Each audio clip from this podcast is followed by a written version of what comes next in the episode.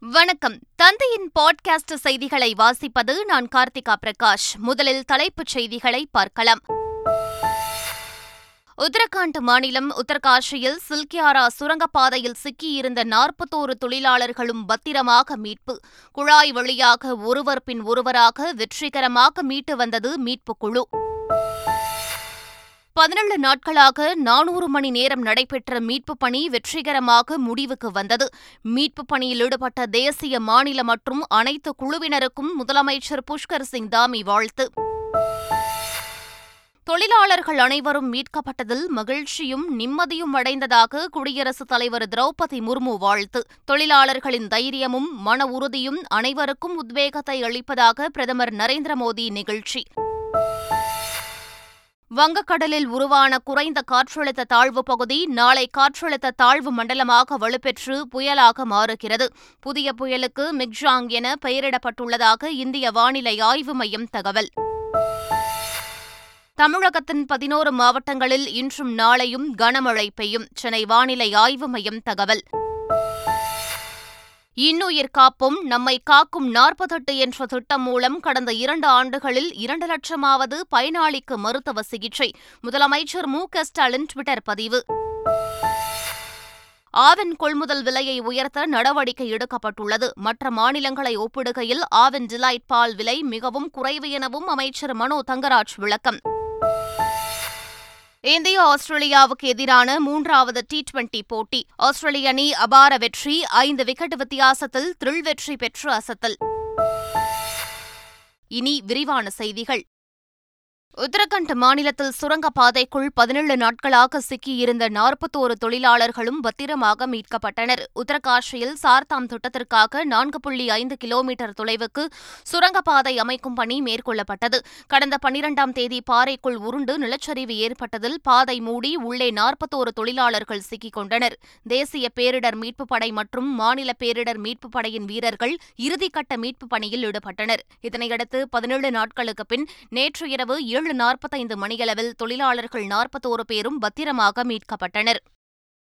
உத்தரகாண்ட் மாநிலத்தில் சுரங்கத்திலிருந்து மீட்கப்பட்ட நாற்பத்தோரு தொழிலாளர்களுக்கும் தலா ஒரு லட்சம் ரூபாய் நிவாரணம் வழங்கப்படும் என முதலமைச்சர் புஷ்கர் சிங் தாமி அறிவித்துள்ளார். மீட்கப்பட்ட தொழிலாளர்கள் அனைவரும் மருத்துவமனைக்கு அனுப்பி வைக்கப்பட்டனர். அவர்கள் வீடு திரும்பும் வரை மருத்துவ சிகிச்சைக்கான ஏற்பாடுகளை அரசே செய்யும் என்றும் முதலமைச்சர் புஷ்கர் சிங் தாமி அறிவித்தார். உத்தரகாண்ட் மாநிலத்தில் சுரங்கப்பாதையில் சிக்கிக்கொண்ட நாற்பத்தோரு தொழிலாளர்களை வெற்றிகரமாக மீட்பதில் ஜிடி ஃபைவ் என்ற ரிக் இயந்திரம் முக்கிய பங்கு வகித்தது. தமிழ்நாட்டின் திருச்செங்கோட்டைச் சேர்ந்த தனியார் நிறுவனம் அனுப்பி வைத்த அந்த இயந்திரம் மூலம் சுமார் அறுபது மீட்டர் நீளத்துக்கு துளையிடப்பட்டு அதன் வழியாக உள்ளே சிக்கியிருந்த தொழிலாளர்களுக்கு அத்தியாவசிய பொருட்கள் அனுப்பி வைக்கப்பட்டன. மீட்பு பணியில் உதவி செய்தது பெருமையளிப்பதாக அந்த நிறுவனத்தின் இயக்குநர் ராமச்சந்திரன் தெரிவித்துள்ளார். இன்னுயிர் காப்பும் நம்மை காக்கும் நாற்பத்தெட்டு திட்டம் கடந்த இரண்டாயிரத்து இருபத்தி ஒன்றாம் ஆண்டு அறிமுகப்படுத்திய நிலையில் இரண்டு ஆண்டுகளில் செவ்வாய்க்கிழமையன்று இரண்டு லட்சமாவது பயனாளிக்கு மருத்துவ சிகிச்சை அளிக்கப்பட்டுள்ளதாக முதலமைச்சர் மு க ஸ்டாலின் தெரிவித்துள்ளார். அவர் வெளியிட்டுள்ள டுவிட்டர் செய்தியில் இரண்டாயிரத்து எட்டாம் ஆண்டிலேயே நூற்று எட்டு ஆம்புலன்ஸ் சேவையை தொடங்கியவர் மறைந்த தலைவர் கருணாநிதி என்று பதிவிட்டுள்ளார். சாலை விதிகளை பின்பற்றி பாதுகாப்பான பயணங்களை மேற்கொள்வோம் குடும்பங்களில் மகிழ்ச்சியை நிலைபெற செய்வோம் என்றும் அவர் குறிப்பிட்டுள்ளார்.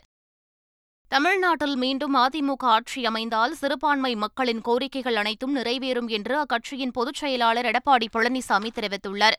புரட்சித் தலைவர் எம்ஜிஆர் மற்றும் இதயம் புரட்சித் தலைவி அம்மா ஆகியோர் வைத்த கொள்கையின் வழியில் என்றும் உறுதியோடு செயல்படும் மக்கள் பணியாற்றும் சிறுபான்மை மக்களின் கேடயமாகவும் பாதுகாப்பு அரணாகும் என்றென்றும் கிறிஸ்தவ பெருமக்களுக்கு துணை நிற்கும் என்பதை உறுதிபட தெரிவித்துக் கொள்கின்றேன்.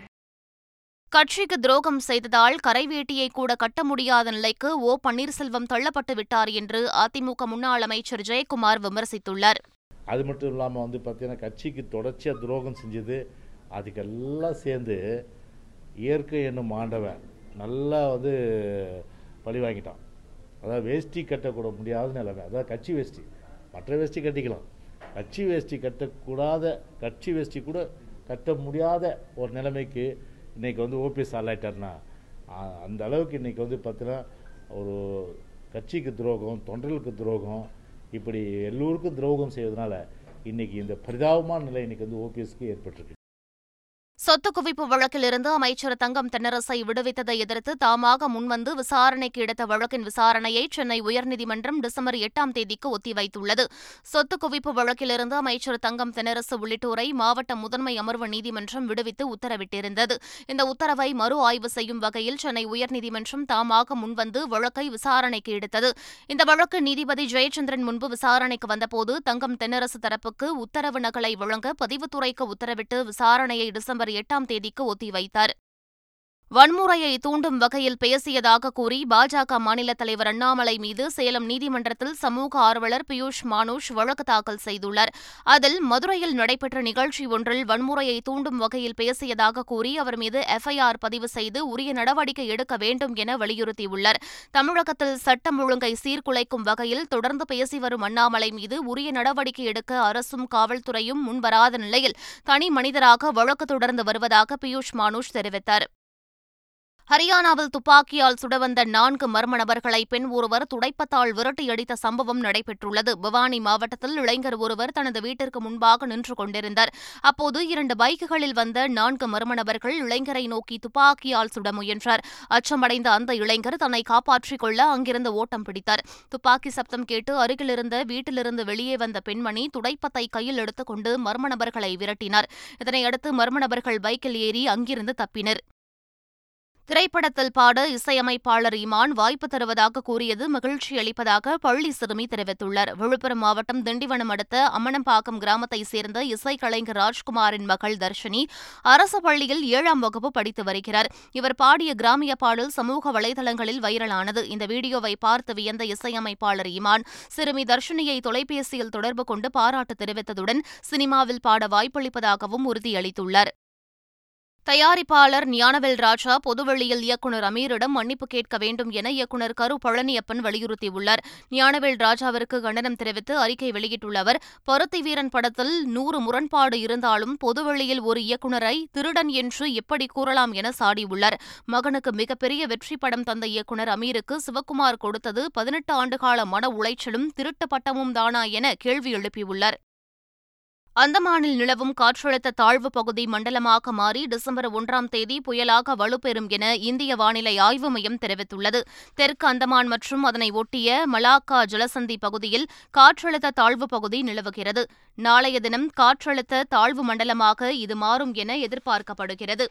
டிசம்பர் ஒன்றாம் தேதி புயலாக வலுப்பெறும் என இந்திய வானிலை ஆய்வு மையம் கணித்துள்ளது. மியான்மர் நாட்டின் பரிந்துரைப்படி புயலுக்கு மிக்ஜாம் என பெயர் வைக்கப்பட உள்ளது தமிழகத்தின் பதினோரு மாவட்டங்களில் இன்றும் நாளையும் கனமழை பெய்யும் என சென்னை வானிலை ஆய்வு மையம் தெரிவித்துள்ளது. தென் இலங்கை மற்றும் அதை ஒட்டிய பகுதிகளில் வளிமண்டல கீழடுக்கு சுழற்சி நிலவுகிறது. இதன் காரணமாக தமிழகத்தின் பதினோரு மாவட்டங்களில் இன்றும் நாளையும் கனமழை பெய்யும் என சென்னை வானிலை ஆய்வு மையம் தெரிவித்துள்ளது.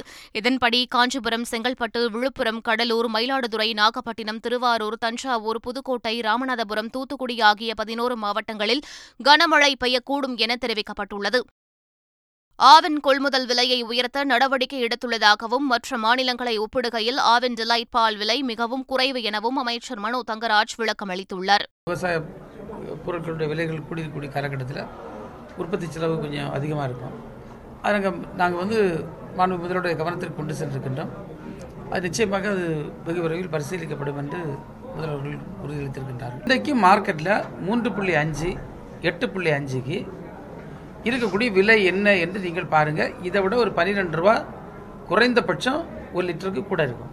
அப்போ வெளிச்சந்தையில் இருக்கக்கூடிய எந்த பாலை விடவும் சுமார் பன்னிரெண்டு ரூபாய் முதல் பதினாறு ரூபாய் வரை ஆவின் பாலுக்கு குறைவாக விலை நிர்ணயம் செய்திருக்கப்பட்டிருக்கு அதை எப்படி விலை உயர்வுன்னு சொல்ல முடியும்? சேரி மொழி என்று பேசிய நடிகை குஷ்பு மீது திருவள்ளூர் மாவட்ட காவல் கண்காணிப்பாளரிடம் தமிழர் முன்னேற்ற படைத் தலைவர் வீரலட்சுமி புகார் அளித்துள்ளார். பின்னர் செய்தியாளர்களை சந்தித்த அவர் குஷ்புவிற்கு நாவடக்கம் வேண்டுமென்றும் மன்னிப்பு கேட்காவிட்டால் வீற்றை முற்றுகையிடுவோம் எனவும் எச்சரித்தார். சென்னையில் குஷ்பு வீட்டை முற்றுகையிட்டு போராட்டத்தில் ஈடுபட்ட காங்கிரஸ் கட்சியினர் மீது நான்கு பிரிவுகளில் வழக்கு பதிவு செய்யப்பட்டுள்ளது. சேரி என்ற பேச்சுக்கு மன்னிப்பு கேட்க முடியாது என குஷ்பு கூறியதை கண்டித்து தமிழ்நாடு காங்கிரஸ் கட்சியின் பட்டியலின பிரிவினர் அவரது வீட்டை முற்றுகையிட்டு போராட்டத்தில் ஈடுபட்டனர். இதனையடுத்து காங்கிரஸ் நிர்வாகி ரஞ்சன்குமார் உட்பட நூற்று நாற்பது பேரை கைது செய்து விடுவித்த போலீசார் அவர்கள் மீது சட்டவிரோதமாக கூடுதல் உள்ளிட்ட நான்கு பிரிவுகளில் வழக்கு பதிவு செய்தனர். சென்னை ஐஐடி மாணவர் தற்கொலை தொடர்பான வழக்கில் எழுநூறு பக்கம் கொண்ட விசாரணை அறிக்கை தாக்கல் செய்யப்பட்டுள்ளது. சென்னை ஐஐடியில் படித்து வந்த மாணவர் சச்சின் குமார் ஜெயின் கடந்த மார்ச் மாதம் தூக்கிட்டு தற்கொலை செய்து கொண்டார். இது தொடர்பான வழக்கில் விசாரணை குழு அமைக்கப்பட்டது. இந்த குழு எழுநூறு பக்கம் கொண்ட விசாரணை அறிக்கையை தாக்கல் செய்துள்ளது. அதில் சச்சின் குமாரை ஜூனியர் மாணவர்கள் மற்றும் மாணவிகள் முன்பு பேராசிரியர் ஆஷிஷ் குமார் சென் அவமானப்படுத்தியதாக தெரிவிக்கப்பட்டுள்ளது. யானைகளை பாதுகாக்க தீவிரம் காட்டாவிட்டால் அடுத்த பத்து ஆண்டுகளில் யானைகளை பார்க்க முடியாது என சென்னை உயர்நீதிமன்றம் வேதனை தெரிவித்துள்ளது. வன பாதுகாப்பு தொடர்பான வழக்குகள் விசாரணைக்கு வந்தபோது அண்மையில் மின்வேலியில் சிக்கி நான்கு யானைகள் மரணமடைந்த விவகாரத்தை சுட்டிக்காட்டி நீதிபதிகள் கவலை தெரிவித்தனர். யானைகளை பாதுகாக்க அரசு தீவிரம் காட்ட வேண்டும் என வலியுறுத்திய நீதிபதிகள் தவறினால் அடுத்த பத்து ஆண்டுகளில் யானைகளை பார்க்க முடியாது என்றும் வேதனை தெரிவித்தனர். ஊழல் வழக்கில் சந்திரபாபு நாயுடுவிற்கு உச்சநீதிமன்றம் நோட்டீஸ் அனுப்பியுள்ளது. ஆந்திராவில் முதலமைச்சராக இருந்தபோது திறன் மேம்பாட்டு நிதியில் முன்னூறு கோடி ரூபாய் ஊழல் செய்ததாக கைதான சந்திரபாபு நாயுடுவிற்கு கடந்த இருபதாம் தேதி ஆந்திர உயர்நீதிமன்றம் ஜாமீன் வழங்கியது. இதனை எதிர்த்து ஆந்திர அரசு தொடர்ந்த மேல்முறையீட்டு வழக்கை விசாரித்த உச்சநீதிமன்றம் டிசம்பர் எட்டாம் தேதிக்குள் சந்திரபாபு நாயுடு பதிலளிக்க உத்தரவிட்டு விசாரணையை டிசம்பர் பதினொன்றாம் தேதிக்கு ஒத்திவைத்தது. மும்பை சென்சார் போர்டு மீது அளித்த லஞ்ச புகார் குறித்து நடிகர் விஷாலிடம் சிபிஐ அதிகாரிகள் விசாரணை மேற்கொண்டனர். மார்க் ஆண்டனி படத்தை ஹிந்தியில் சென்சார் செய்ய மும்பை சென்சார் போர்டு அதிகாரிகள் ஆறரை லட்சம் ரூபாய் லஞ்சம் வாங்கியதாக நடிகர் விஷால் பரபரப்பு புகார் அளித்தார். இந்த வழக்கை சிபிஐ விசாரித்து வரும் நிலையில் மும்பை சிபிஐ அலுவலகத்தில் நடிகர் விஷால் மற்றும் அவரது மேலாளர் ஹரிகிருஷ்ணன் நேரில் ஆஜராகினர். ஏற்கனவே சமர்ப்பிக்கப்பட்ட ஆவணங்களின் அடிப்படையிலும் குரல் பரிசோதனை அடிப்படையிலும் விசாரணை நடைபெற்றதாக குறிப்பிட்ட விஷால் வாழ்நாளில் இதுபோன்ற அலுவலகத்திற்கு எல்லாம் செல்வேன் என நினைத்து கூட பார்த்ததில்லை என எக்ஸ் தளத்தில் பதிவிட்டார். சென்னை ஐஐடி மாணவர் தற்கொலைக்கு காரணமான பேராசிரியர் பணியிடை நீக்கம் செய்யப்பட்டுள்ளார். கடந்த மார்ச் மாதம் சென்னை ஐஐடி வளாகத்தில் ஆராய்ச்சி மாணவர் சச்சின் குமார் ஜெயின் தற்கொலை செய்து கொண்டார். விசாரணையில் ஆராய்ச்சி மாணவர் சச்சின் குமார் ஜெயின் தற்கொலை செய்து கொண்டதற்கு காரணம் பேராசிரியர் ஆஷிஷ் குமார் சென் என தெரியவந்தது. இது தொடர்பாக அவர் மீது கடுமையான நடவடிக்கை எடுக்க குழு பரிந்துரை செய்ததையடுத்து அவரை பணியிடை நீக்கம் செய்து ஐஐடி நிர்வாகம் உத்தரவிட்டது. காங்கிரஸ் எம்பி ராகுல் காந்தி மலேசியா சிங்கப்பூர் ஆகிய நாடுகளுக்கு பயணம் மேற்கொள்கிறார். ராஜஸ்தான் மத்திய பிரதேசம் தெலுங்கானா உள்ளிட்ட ஐந்து மாநில சட்டமன்ற தேர்தலில் தீவிரமாக பிரச்சாரம் செய்து வரும் ராகுல் காந்தி வருகின்ற டிசம்பர் எட்டு முதல் பதினான்காம் தேதி வரை வெளிநாட்டு பயணம் மேற்கொள்கிறார். அதன்படி மலேசியா சிங்கப்பூர் இந்தோனேஷியா உள்ளிட்ட தெற்காசிய நாடுகளுக்கு செல்லும் அவர் வெளிநாடு வாழ் இந்தியர்கள் மற்றும் சில பல்கலைக்கழகங்களில் மாணவர்களுடன் கலந்துரையாடுகிறார்.